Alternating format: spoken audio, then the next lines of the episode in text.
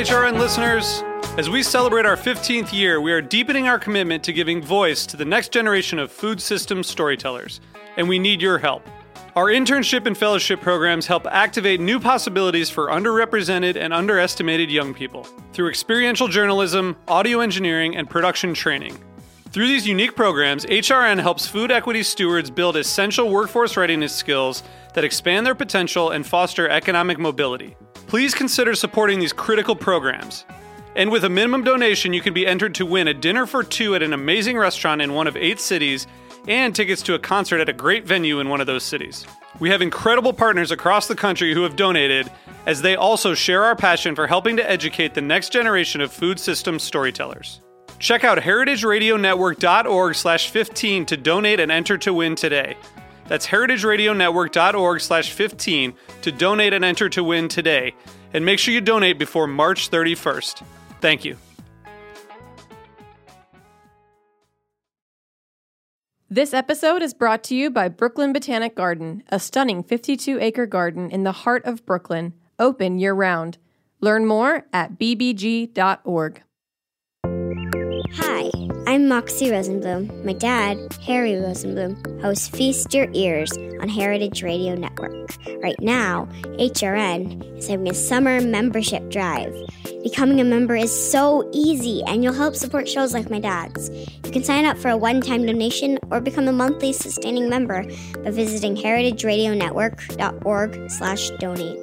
Let's keep food radio on the airwaves this summer.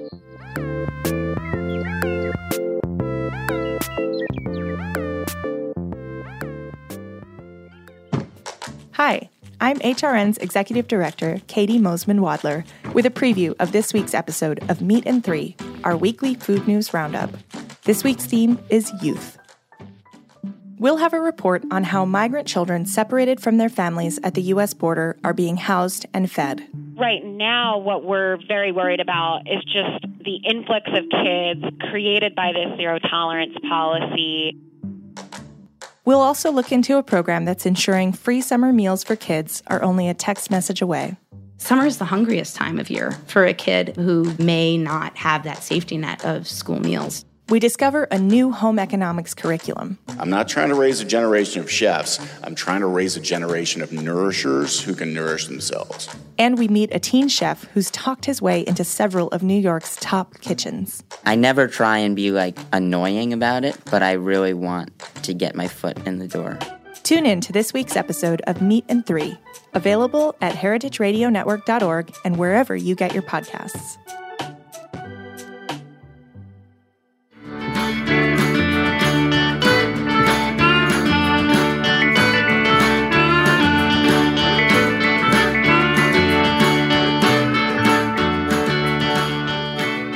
Welcome to Feast Your Ears. I'm Harry Rosenblum, and I love to talk with people about what they do and how it influences their personal food stories. This is a show about people, life, and food. As you may have heard just before the episode, that was in fact my daughter Moxie talking about Heritage Radio and our fundraiser, our membership drive this summer. So please donate. Uh, we have 35 plus weekly shows here on the station, and there's that means there are thousands and thousands. I think we've done over 10,000 episodes that you can listen to. So you know. Not only can you listen every single day to a different show, um, but you know, please think about donating to keep us on the air. Uh, wanted to mention an event I have going on here in Brooklyn tomorrow, July 17th. Please join me and my fellow HRN host, Michael Harlan Turkel, who hosts the food scene, for an event called Sumo Stew. We have done Sumo Stew now, oh, I don't know, more than 20 times. Uh, it's an extravaganza of food, drink, and of course, round after round of sumo wrestling coming to you as close to live as possible from Japan. You can check out more at sumostew.com. Today's theme of Feast Your Ears is Homarus americanus. How did this peasant food become regarded as such a delicacy? When we see lobster on the menu of a restaurant with cloth napkins, it seems so decadent and a premium delicacy. Yet lobster was once the food of peasants and prisoners, reported to have been so prevalent on the Maine coastline that at low tide you could just scoop them off the beach. They look like giant bugs and they live on the bottom of the sea in the cool waters off the coast of New England and maritime Canada. A thriving fishery in Maine that supports an economy and is largely self governed is a model of sustainable fisheries. We've seen in recent years a proliferation of lobster in restaurants all over, serving lobster rolls in a variety of preparations, and I'll give you my favorite version later in the episode. But there's an absolutely thriving business in New York's Chelsea market where the lobster place serves thousands, I'm guessing, of steamed lobsters every day to tourists and locals alike who pick and slurp the meat from the shells in what is about as far from a fine dining experience as I can imagine. But the succulence of the meat and a sense of decadence drives them to it in droves. Steamed is the way I eat lobster most often, though in recent years I have taken to splitting them in half and grilling them, which, if you don't overcook them, is a spectacular way to go. It's very hard to eat lobster from the shell and not get juice all over yourself, and as such, I often chuckle when I see whole lobster on the menu of fancier restaurants and see folks in fine clothes trying to carefully take apart a claw to get to the meat. It's much more fun, in my opinion, to gather around a table covered in old newspaper and just tear into them. I have a process personally by which I eat them that's been pretty much the same since I was a kid. My dad thought it was cute that at age five or six I would order a lobster in a restaurant. He wouldn't order an entree because invariably I wouldn't finish it, and he'd have a soup or a salad and then finish my lobster. At about age nine, I ordered a lobster and proceeded to eat the whole thing. He had to order something else from that day on. My guests today represent two pieces of the supply chain that bring these delicious and, let's face it, weird looking food to our tables. Chef Jimmy Papadopoulos is the man behind Bellemore in Chicago and cooks lobster, among other things, all the time. And lobsterman Chris Welch, who's been on the water hauling traps since he was in first grade, who goes out every day, all year round, to pull them up, I guess, except today, because you're in Brooklyn. Thanks, guys, for joining me. Oh, no, pleasure to have us. Yeah, thanks for having me.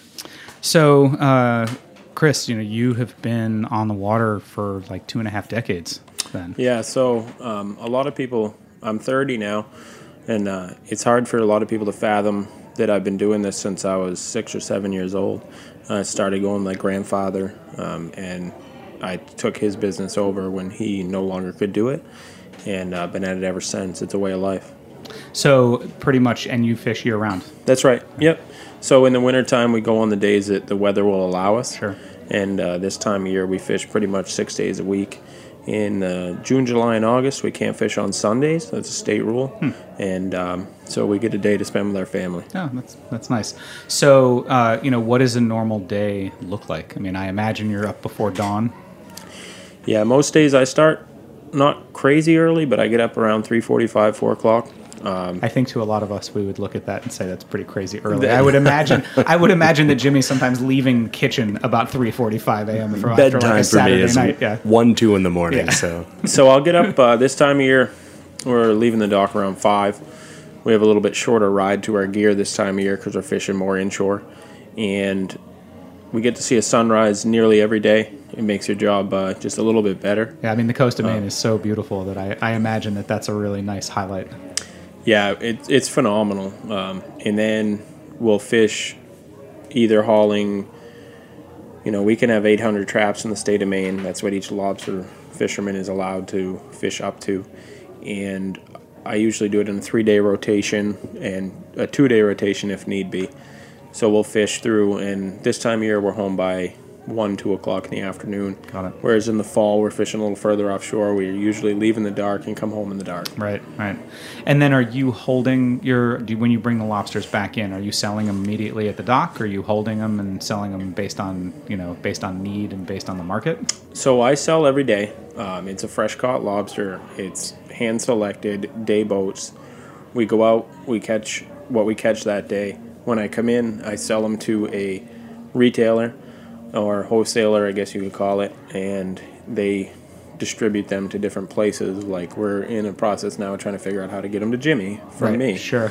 and uh, so every day that we go, they're fresh caught, hand picked day boats, and that's how it is. So and and you know, I mean, I I would imagine most people who are listening probably know this, but I mean, lobster generally is distributed live. That's in right. this country. Yep. Um, there are places and people who are picking it and freezing it, or you know that kind of thing, or even frozen fresh. I've seen now uh, Greenhead Lobster. I think they're out of uh, Deer Isle, maybe uh, up that way, but they're now distributing a fresh frozen lobster tails and claw meat.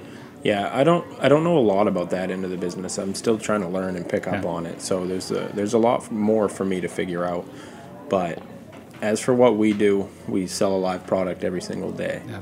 So Jimmy, you are from Illinois. Yeah. You're a chef in Chicago. Correct. Uh, you know, tell me about your relationship to lobster. So, born and raised, um, you know, in the center of the nation outside of Chicago, you don't really get exposed to the coast much. You don't get exposed to it. But um, growing up as a kid, I remember thumbing through my mom's, um, you know, old frugal gourmet cookbooks.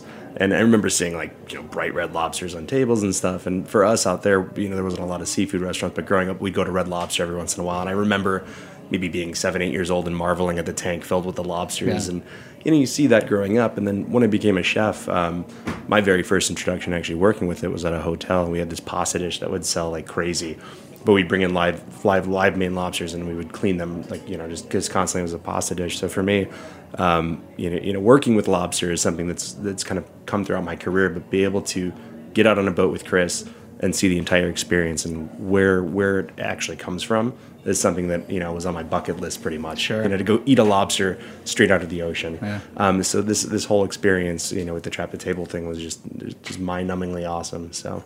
And then, you know, do you feel now that you are able to take that experience and translate that to the table and to the diners at Bellemore? Hundred percent. And we're Chris and I were talking. We're how do I how do I get this? You know, a lot of times you call your seafood company in the middle of the country. In you know, in Chicago, there's multiple seafood distributors and companies, and like like uh, to Chris's point, he is a sole proprietor of his ship, of his you know of his boat. He brings his lobster in, sells it to market, and then who knows where it goes. Right. So f- figuring out that chain and and how to get Chris's lobster Yeah. in my restaurant would be something that would be you know amazing it's it's a it's a you you literally can say i was on this man's boat pulling traps with him pulling lobsters right out of the cold waters of maine and it's here to serve to you so i mean that's that's something that um, is exciting as Yeah, well Yeah, and the ability then to connect that diner with Chris and with the process and with the with the fishery. I mean, I think it's you know the more you know one of the the things I think that is so uh, interesting in food right at this moment is that we do have access to knowing these stories and understanding these stories.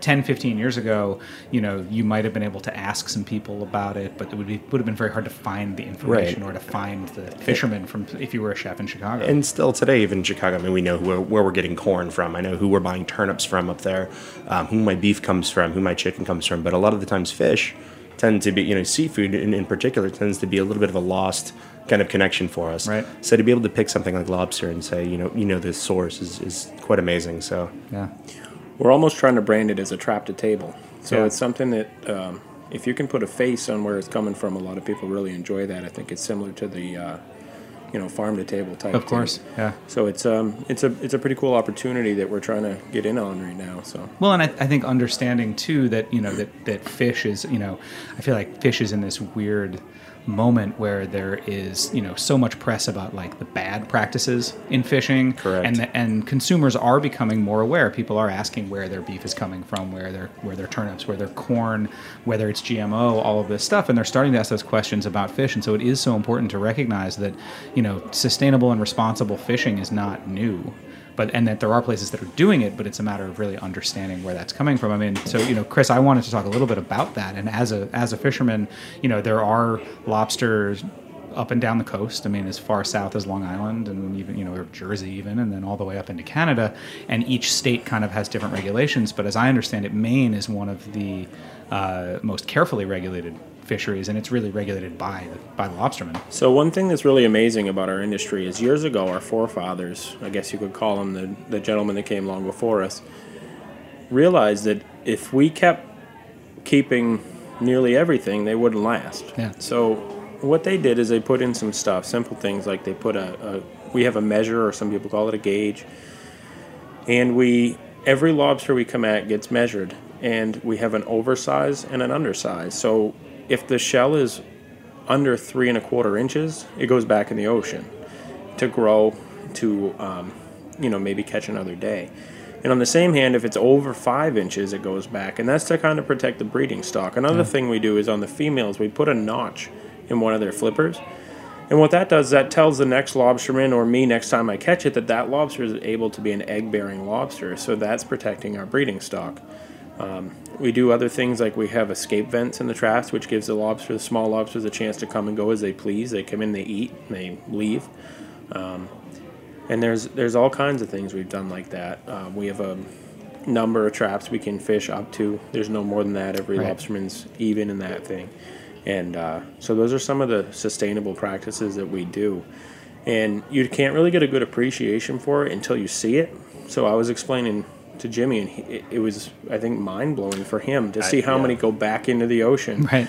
to catch I was another day. Truthfully blown away. I mean, we got out there and you'd see these traps come up, and you know you you start hauling a couple, maybe one has five in, and then you get this this trap that comes up, and there's 25 lobsters teeming in there, and literally going through engaging each ones and finding ones that have notches in their tails. You know, and you're like, oh well, that's a beautiful lobster, but that one goes back because she's an egg bearing. Right. And that that you- think of sustainability and you think of how hard these guys' jobs are, and then look at these traps and what they actually pull up. You know, they're keeping five percent of what they're catching, maybe maybe at max. Is that a good? Yeah, there's times of the year when, um, you know, coming right up, when the new shells start to come out after they've molted, we, we may catch 10 or 12 to a trap and get to keep them all. Right. But um, in the spring and, and when the when the smaller lobsters are around before they begin their molt process, there's times you can have 25 or 30 in a trap and not keep a one, Hmm. uh, which is is you know it's a good thing. So we're looking for those different things um, to sustain the industry, to put them back in, to keep things going. And these are obviously working because in the 80s, um, caught maybe 30 million pounds a year. In the last few years, we've caught around 100 to 120 million Wow. pounds. Yeah. So something we're doing is, has been working. And I think it's it's really important to to also like to note that that is not because the technology of the catching has gotten better, Right. right? It's not like in some fisheries where It's we've gotten better and we're just like tearing everything out of the ocean. It's practices to manage that. So very little has changed. I mean, we used to use wooden lobster traps, and we've moved into uh, wire lobster traps. And maybe a lot of people used to use a little bit smaller traps. Now they're using bigger. Um, and I think the ideas in those are just strictly the more room in the trap, the more tra- lobsters that they Yeah. can hold. Yeah. But for the numbers to you know continuously grow, continuously look good, um, Yeah. we're in a good spot. Yeah, I mean, I, I even read one one report that uh, that said the first time I think it was probably in like the 80s, maybe in the early 90s, that they sent down a video camera to look at a lobster trap. They actually were amazed that lobsters were actually not really getting trapped. Yeah. Yeah. Like they were kind of It moving, coming and going. moving in and out, and then when you pulled it up, it just with however many happened to be in there at the moment. I But tell so- I tell people all the time. I said we catch what's in there when we haul it. Right. Um, it's a revolving door. I mean, Yeah. we try to make it as efficient as we can to keep everything in there that crawls in. But if if they want to leave, they they more or less can. I Right. mean, they Yeah, come in, get their out. free meal, and they go. Yeah. well, and so in that way, it's almost like I hadn't ever thought about it till you just mentioned that and mentioned that there's the sort of escape for the smaller lobsters.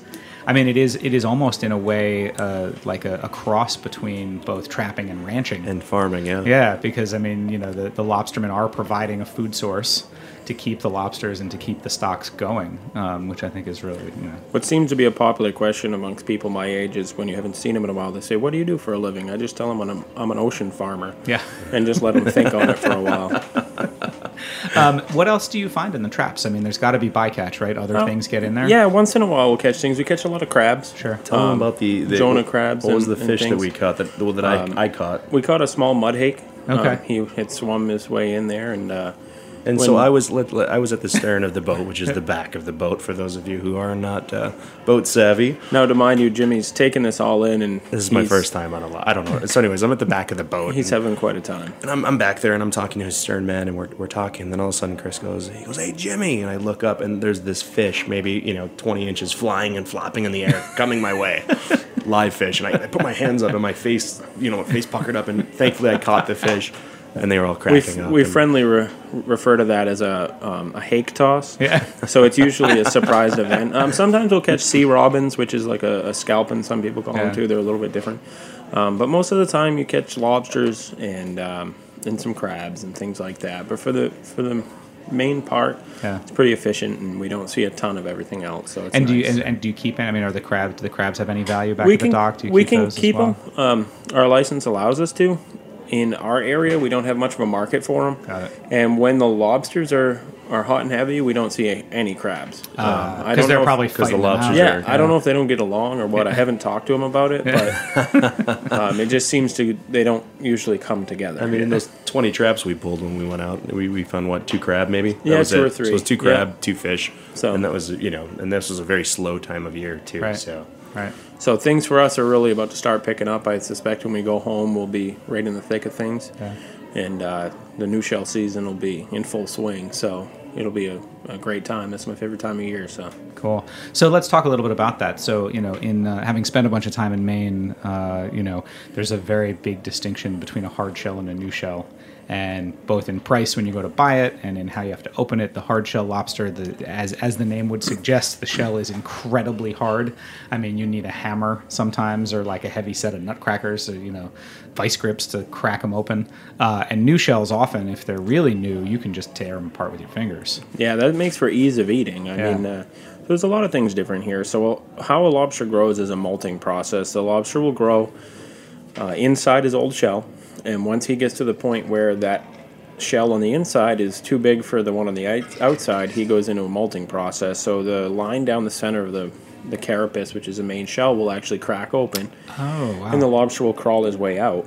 Um, when they do this, they are super, super soft. Like you can't even pick them up. They're almost run through your fingers. Now, from what I understand, they'll crawl out of their shell and they'll actually eat their old shell. Um, it helps them strengthen up and give them to the next thing. So, in that same process, their meat is no longer cramped tightly into that shell. They're in a new shell. They have a little bit of room to expand. There's some more room in there for some juices and uh, the sweetness. So you get a little bit different textured meat, uh, which I think is a lot sweeter. It has a, a better texture to me. It's not as maybe not chewy, but sure. I, I don't know how not to as expl- dense. I mean, yeah, in, dense. From, in my in my opinion, uh, this is my first time ever experiencing new shell. I've heard about it and I've never actually had it, but being in Maine and experiencing it firsthand, the one thing that I noted that was s- s- stark difference was the sweetness of the lobster and as well as the texture, texturally. And you could imagine the lobster literally just shed his old shell and he's growing into a new one. Right. So the meat is going through that growth period, and you could literally feel the texture change. Um, you know, sometimes you eat like a, a mature hard lobster, and they're, they're still sweet, they're still delicious, but it's got a firmer, more springy texture to it, Yeah. correct? And then when you eat a new shell, you'll feel this extremely just tender, sweet lobster meat. So it was very, um, you know, it was amazing. When I grabbed one, you know, Chris told me he's like, "Oh, you know, this, the shells are softer," and I didn't realize how soft they were. Right. And I pinched the claw with just maybe like like a medium pressure at all, like you know, something that you barely Yep. feel. And I cracked the shell. Yeah. And I'm like, "Oh, crap! I cracked the shell." He's like, "Yeah, it's fine. Don't worry about it. Just let's cook them." so we see a lot of them. I mean, every day. So the thing of it is, is they have such a difference. Like when you cook them, they're different colors. I mean, they come out the the old shells or hard shells look a little bit. Um, a little bit rougher, you know. They've they've lived a life on the bottom and they've dragged around. They got little scars on their shells and a little darker. Whereas when you cook a new shell that comes out, it's bright red. It's uh, it's I, I say it's a beautiful looking lobster, but when they come up in the traps, we can spot them instantly. Um, just the color, it's a robust, bright. Underneath is like an orange. Their top is just vibrant. Uh, they're a, you know, there's there's something to see. Yeah. You could see them right here on the table too. I mean, we brought. You could see the difference between the shells. Yeah, so we brought some some uh, old shells and some new shells here to kind of do a, a sample on the different tastes. Awesome. Um, Well, who doesn't like to have lobster? I, I'm not going to say no. Well, we'll take a short break and hear from one of our sponsors, and when we come back, we can we can tell you all about how great it tastes. you can listen to us eat it.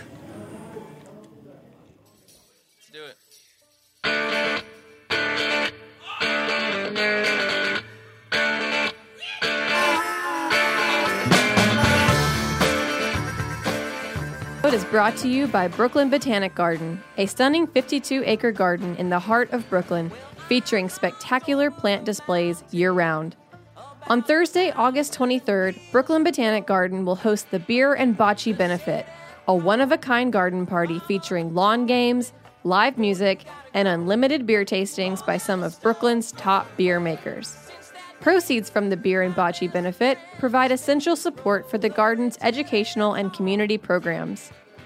And mark your calendars for the annual Chili Pepper Festival on Saturday, September 29th. New York's hottest fall tradition will set the garden ablaze with scorching bands from around the world, dozens of fiery food artisans, and hours of chili chocolate debauchery. Learn more about Brooklyn Botanic Garden at bbg.org.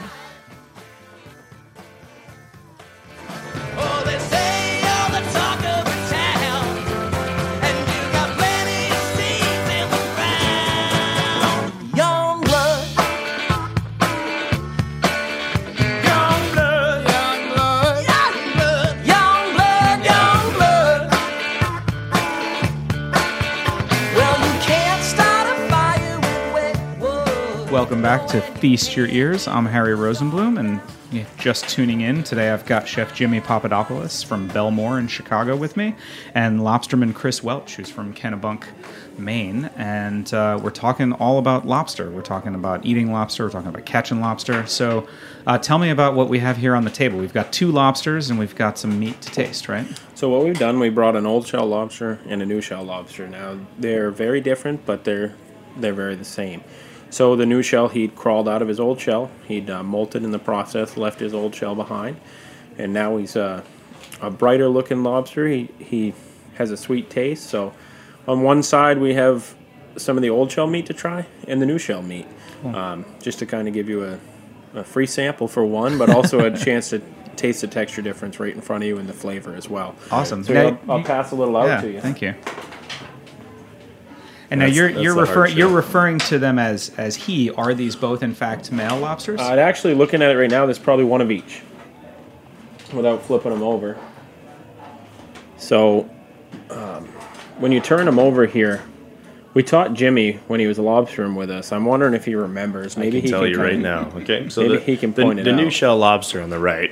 You can tell right up here with these two flippers. Yep. they're a little bit thicker and firmer. That's a male. Yep. Okay, and then over here, the larger hard shell, the older hard shell, she has much thinner ones, so that's going to be a female. Got it. Yeah. So, so to, to tell everybody out there, when you turn the lobster over, the little flipperettes that are closest to the body uh, on the underside of the tail, uh, like Jimmy said, if they're if they're harder uh, and a little more pointy, then it's a male lobster, and if they're softer, then it's a female lobster. But this obviously is a female who has not been part of the breeding stock yet. Yeah, so uh, she- because sh- her tail wasn't notched and she was able to be caught. That's right. Or if she was, um, she was never caught during Right. that time. Right, right, right. So what I had forgot to mention earlier when we were talking about protecting our breeding stock, if that lobster comes up covered in eggs or in any eggs at all, one even, we are asked by the state of Maine or asked by the fishermen before us that put these in to make a notch in the first flipper in from the right side, the second flipper in from the right side.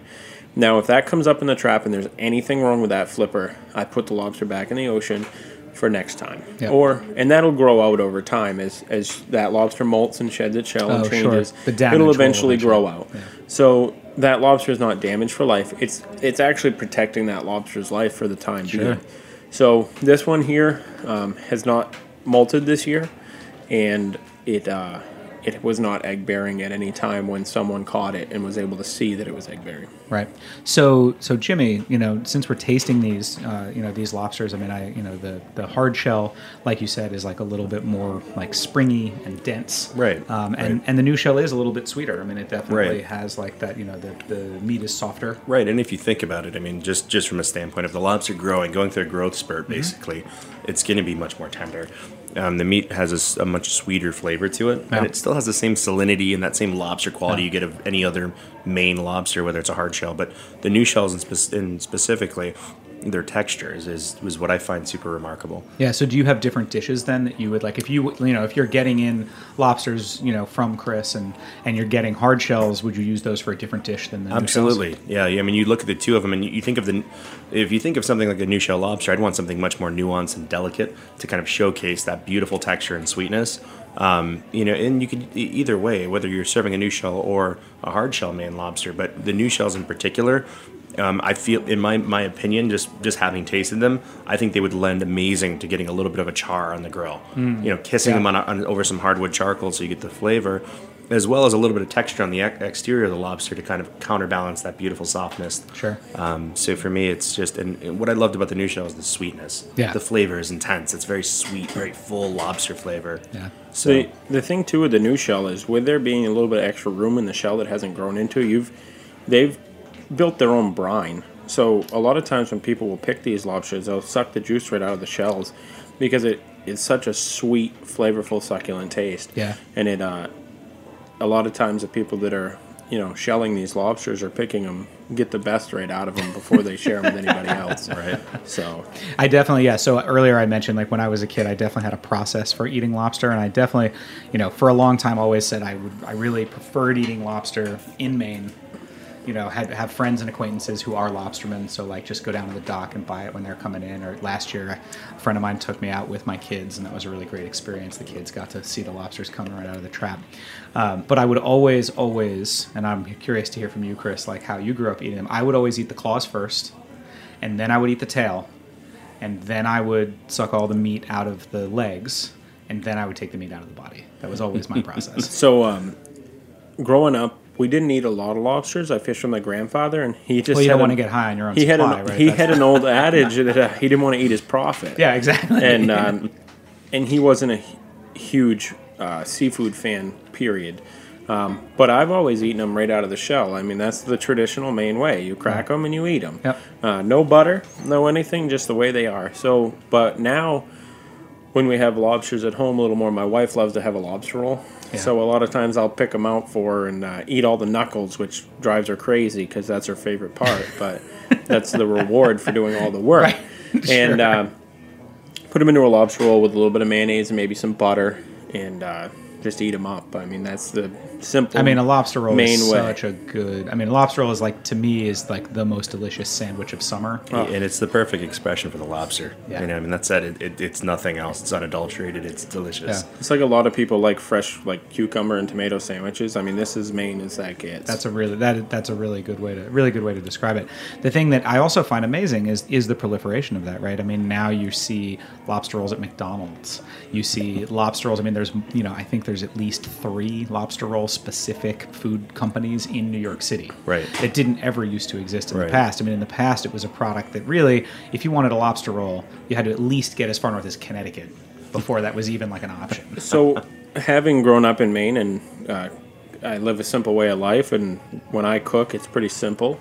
But uh, I don't know if it might take Jimmy offhand here, but last couple weeks ago when we cooked together, or he did all the cooking and I ate the lobster meat, he made a, a dish where he'd season the lobsters and it was a tempura, I believe. Well, yeah, it was. Uh, it was fried. Yeah, And- it's a tempura fried And I, lobster. Uh, I'd never had lobster that way, and I kind of chuckled. I'm like, ah, man, what's he going to do to the lobster? And I couldn't believe it. The flavor was unbelievable. He might be able to tell you a little more about what we did that day. It was a real simple batter. It was rice flour, a little bit of cornstarch, and we whisked in soda water. It's a real simple, you know, battered lobster. But when you fry it, it gets ultra crispy, and you get that Mm. beautiful light fry on it. And um, with this sweet, tender lobster meat on the inside, it kind of just was like a no-brainer, like little popcorn nuggets of delicious fried lobster. Um, we served it with like a, a chive mayonnaise, and I dusted it with uh, dried black lime. So we had a little fun with flavors and did something. But essentially, I mean, it's it's acidity, it's a creamy, fatty aioli, Yeah. and delicious fried sweet lobster. And uh, we ate it with a nice salad with avocados and tomatoes and fun stuff. But um, it was an amazing meal because we ate right, literally on the harbor, like we were right there. I mean, you couldn't you couldn't beat beat the place we had. We wow, you know, watched the sunset over the harbor. We ate the product that we worked so hard to catch that day. Yep. Yeah. And uh, Jimmy had quite the experience up there in Maine. Hopefully, we'll have him back again soon. Uh, I, do you? Uh, I mean, you know, I'm curious to know, Jimmy, if you would ever do this in in Chicago, and, and Chris, if you do it, it's sort of traditional like Maine like clam bake, lobster bake on the beach. I mean, I have memories as a kid of at least once a year, we would always go out, you know, below the high tide line, we'd dig a hole. Build a fire in there, let the coals get hot, and cover it in seaweed, and then pack lobsters, the clams, corn in there, and then cover it and leave it under, you know, leave it under there.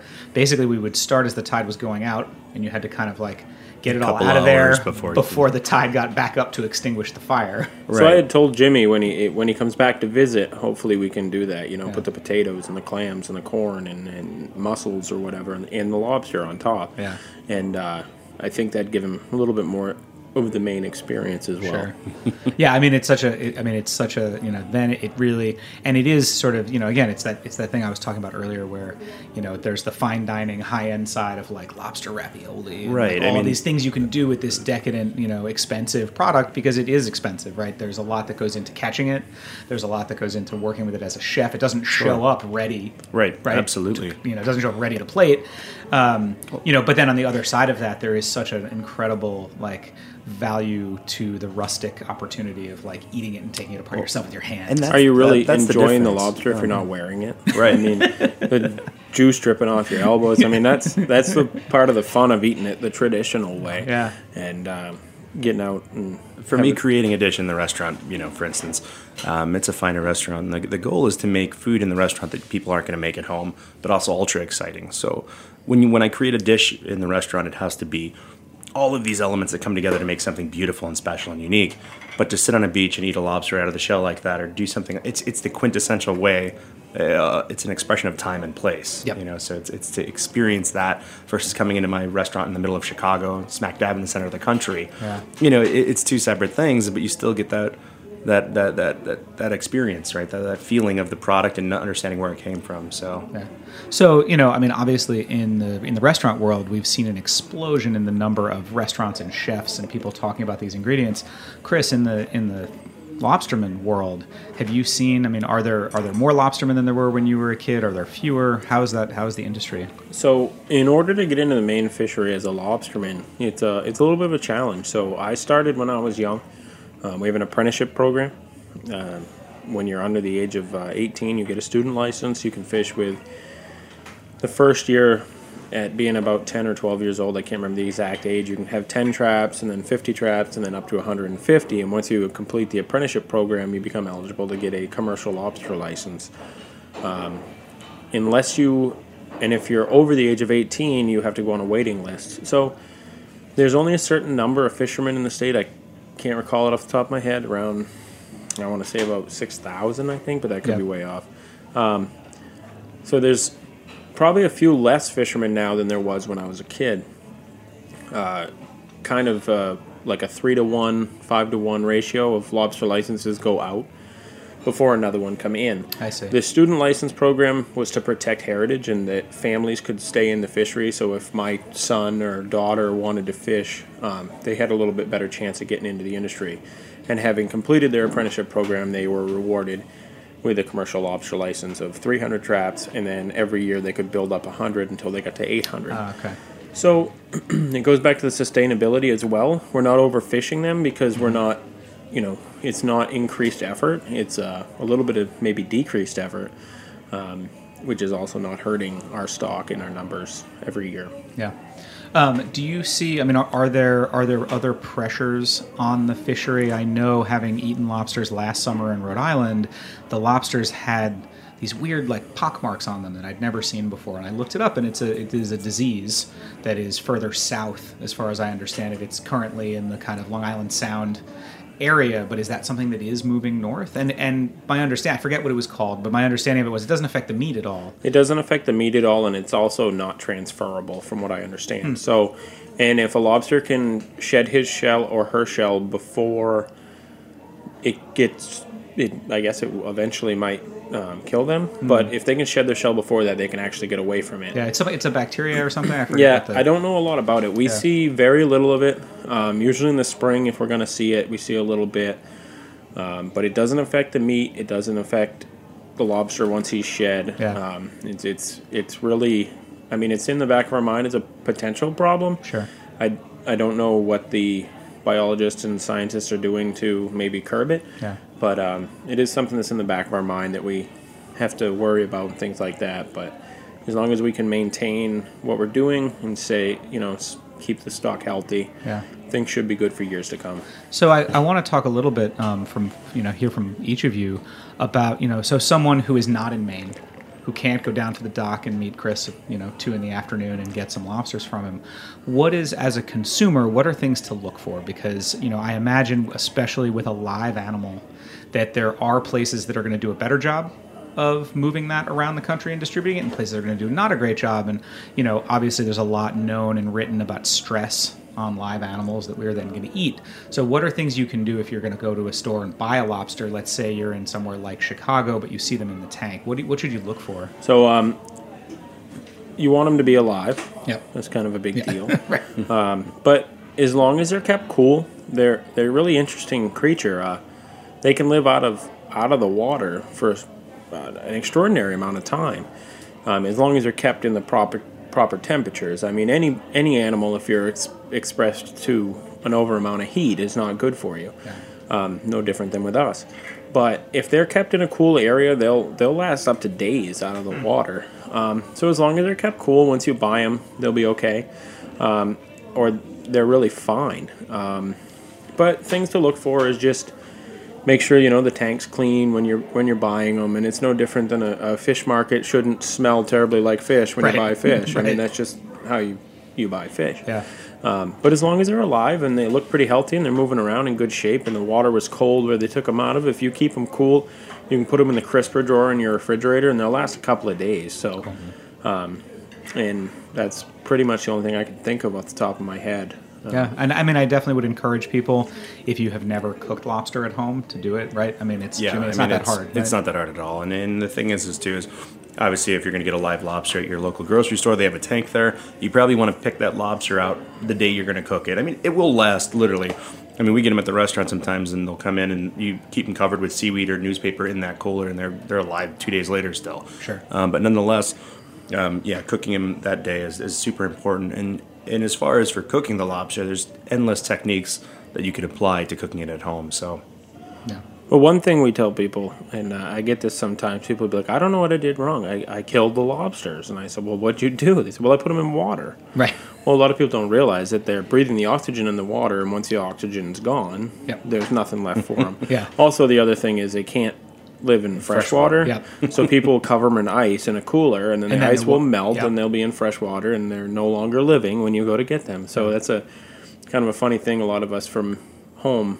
They, we joke about. They're like, man, people people just don't get it. Yep. But what it is is they just haven't been educated on Yeah. it, and we try to express that. How what do we do with them until we get home? Just keep them cool, but don't put them in water. Yeah. So. And I definitely recommend. So if you're going to steam them, which, as we talked about earlier, is sort of the classic e- easiest way to cook a lobster, um, steam them until the the shell turns that uniform like orange red, uh, and then save the shells. Is like the number one thing I would tell people is that like once you've picked all the meat out, whether you're picking them out to use them in a ravioli or make lobster rolls, or whether you're just going to eat them, save all those shells and put them back into that water you steamed them in because they make a delicious stock. I mean, Yeah. they just do. Like, Oh, yeah. I mean, what a you know what a e- even if you don't have any meat left. I mean, if you use that stock as a base for a chowder, for even for like a corn chowder, I mean, it just oh, it's amazing. amazingly yeah. rich. All the flavor you get out of there is, is second to none. So Yeah.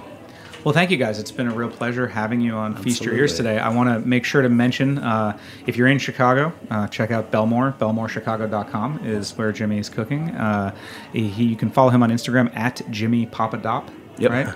Yep. Uh, and on Twitter at JPapa24. correct. Uh, you can follow what Chris is up to at uh, at FV underscore Foolish Pride. That's fishing vessel Foolish Pride. So that's Chris's boat. Uh, and you can also look at lobsterfrommaine.com for more information about the fishery and, and information on how to cook it.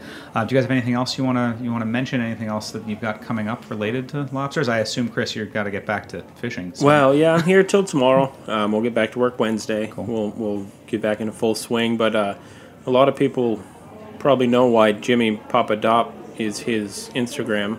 But mine's named after my lobster boat, which when I was a kid, my grandfather used to tell me all the time my foolish pride was going to get the best of me. so uh, having him being a big influencer in my life, um, when I got this boat, I said no better way to tribute than to uh, kind of give it a little bit of his twist. So foolish pride was how I came up with that name. Excellent. Well, thank you guys again so much. Thank you for bringing the lobster to taste. It was was delicious. It's a pleasure. Thank you. Thanks everybody for listening to Feast Your Ears today.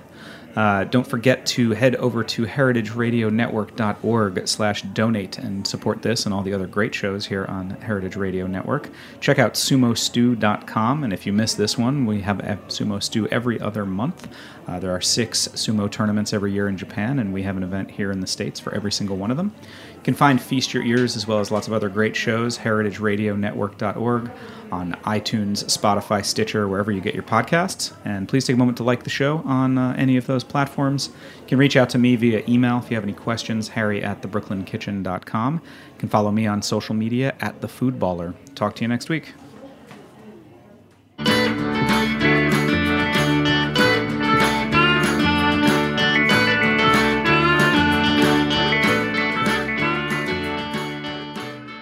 Thanks for listening to Heritage Radio Network, food radio supported by you. For our freshest content and to hear about exclusive events, subscribe to our newsletter. Enter your email at the bottom of our website, heritageradionetwork.org. Connect with us on Facebook, Instagram, and Twitter at heritage underscore radio. Heritage Radio Network is a nonprofit organization driving conversations to make the world a better, fairer, more delicious place. And we couldn't do it without support from listeners like you. Want to be a part of the food world's most innovative community? Rate the shows you like, tell your friends, and please join our community by becoming a member. Just click on the beating heart at the top right of our homepage. Thanks for listening.